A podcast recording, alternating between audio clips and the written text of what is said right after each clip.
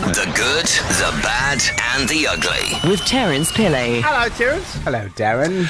All right, a contentious issue. Um, uh, as, as we all know, um, Yeah. um, uh, our present president, we don't know for how much longer, uh, dropped the bomb, a poison chalice Yeah. for the administration, saying, "Oh, by the way, education free."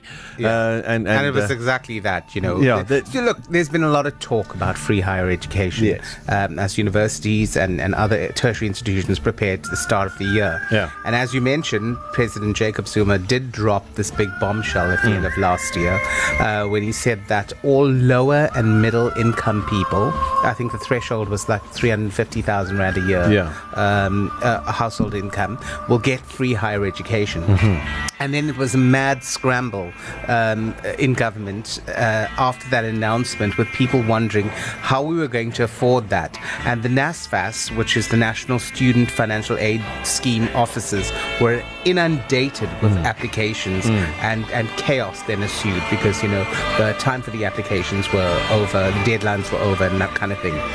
So I read a very interesting uh, piece uh, this weekend in the Mail and Guardian, in which this writer, uh, Mfunza Muller, he outlined some myths surrounding higher education, uh, and many of us would never have thought of it. Um, Mfunza was actually part of the 20-year review of higher education in 2013, and he advised parliamentarians of different funding proposals. Um, and and having listened to some of the public debates, um, he thought that there was a lot of misconceptions around what free higher education uh, would mean. Okay. And so he, um, like for example, he says it's a myth that spending on higher education is helping the poor. He says that it's not really about that at all, and it's actually um, an absurd idea because the majority of students that go to varsity are not the poorest of poor. In fact, only 5% of South Africans between the age of 15 and 34 are students in universities, while the majority, that's 34%, are unemployed. So students in um, so by saying that you're going to give everybody free higher education, hmm. you're not really helping the poor, unemployed young people because they're not qualified to go to university. My counter argument to that would be is where is he getting those statistics from? Because if they're from a society that up until this point has been a stratified one, Yeah. in, in, in a case in which only the rich and those with money have had access to education, therefore you're using a market that, you know, can get Yeah. education. I and a lot of us strongly believe that uh, free or quality education should be accessible to Yeah. absolutely anyone. And in Yeah. South Africa, that means for the 70% of those um, uh, people who want to get an education, they will not be able to pay for it at all. They need help. 100%. But it doesn't start with university, though. We need a complete overhaul of our schooling system. And, and I'm going to come up to that in, in just a minute. Okay. Uh, so, the second myth is that there are no consequences to increasing borrowing to pay for higher education. The myth is that we can afford, uh, if afford it, um, and there's no cost to it. Of course, there's a cost. Because no where one are we going to no have the money to pay for this? You know, where's that money going to come from? A number of proposals have been put forward, like taxing the rich Mm. and increasing VAT, for example. But the big problem with that is that when you start to tax the rich in this way, they will find creative ways to dodge those taxes. Mm. Um, so a wealth tax to supplement higher education is not going to work, right? Then increasing VAT doesn't help either. This simply means that everybody pays more. Mm-hmm. Even the poorest of the poor will pay more for things in shops. So how can that be a good thing? The studies that I've seen from countries where they do have free education, uh, from Norway to France to Germany to even Spain and Italy Yeah. and to uh, Greece, is that the monies that they save Yeah. on uh, these um, um, uh, kids that don't turn to gangsterism, that don't, uh, you know, just, just purely on hospitalization alone, on drug addiction Yeah. and violent crime, the, reduction on those expenses to the to the state are, are, are, where they'll make savings and can inject that into right, the education 100%. department. But if you look at those countries, they're all first world countries. And I use that in parentheses. Mm-hmm. Yeah. They first world countries, and uh, if you look at thing, uh, places like Germany, for example, Mm-hmm. uh, the focus is not on just academics.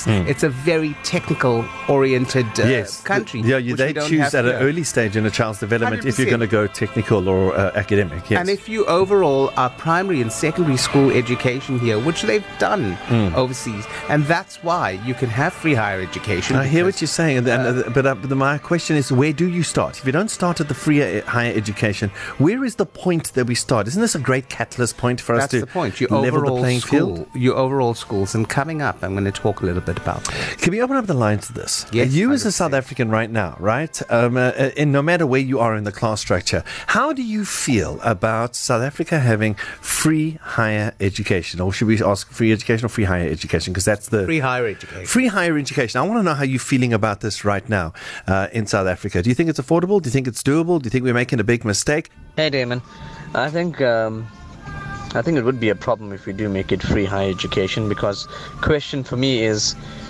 what will it do to the standard or the level of the education?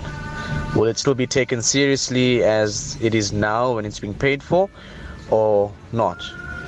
That's my question. Thanks. Two things. Um, uh, I think the debate will be on uh, quality higher education, and not. Uh, but I, I do understand your concerns. And secondly, give me a D, give me an A, give me a double R E N. Yes, Darren. Hi guys, I just want to say that free education will be absolutely wonderful, especially for those who cannot afford it.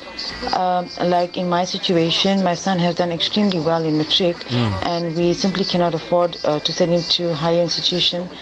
Uh, but we allowing him to study via correspondence, which is uh, a bit more feasible for us. So free education will be great. Thanks.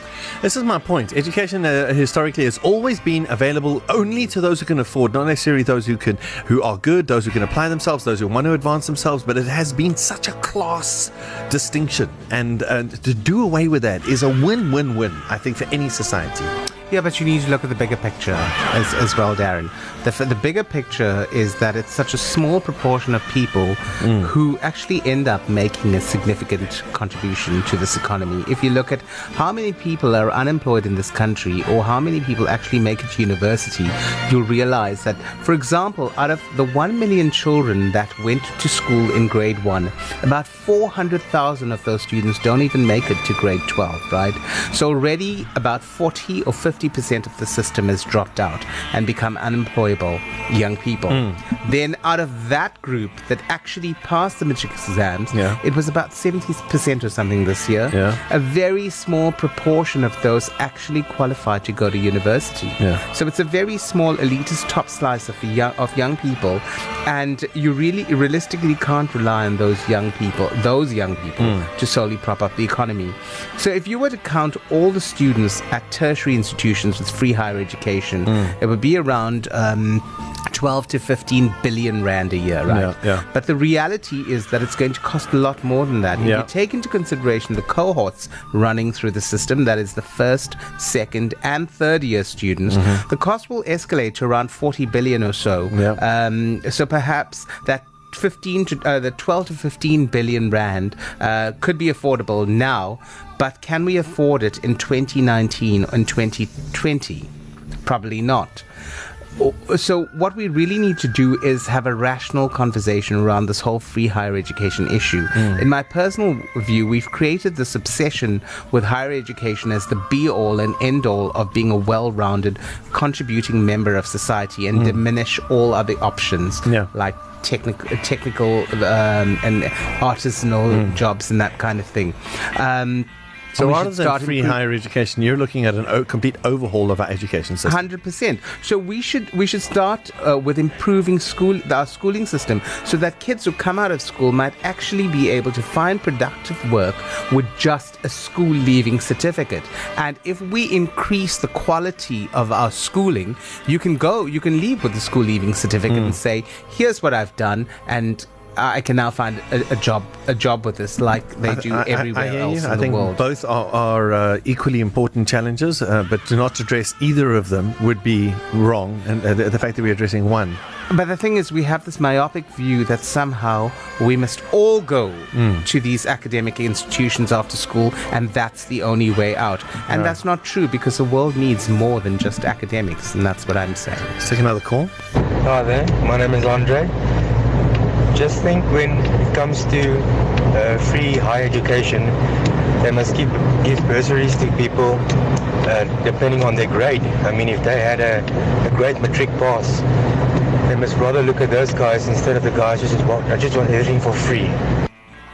You agree with that? Of course, because the pass rate at the moment, I mean, it was supposed to be 40%, right? And they want to drop that to 20%. So someone who has, uh, who gets 20% in, in math, how is that person going to go to university and manage in, in um, courses like uh, physics and chemistry and, or, or math and that kind of thing? So my point is you overall, our, our, our schooling system from primary and secondary school, school level, and then you tackle higher education. All right. Well, the uh, higher education or free uh, education uh, topic is not going to be going away. And if you want to engage with Terence directly, you can do so on his Twitter. It's at Terence Pillay1, 1R in Terence. Thanks, Terence.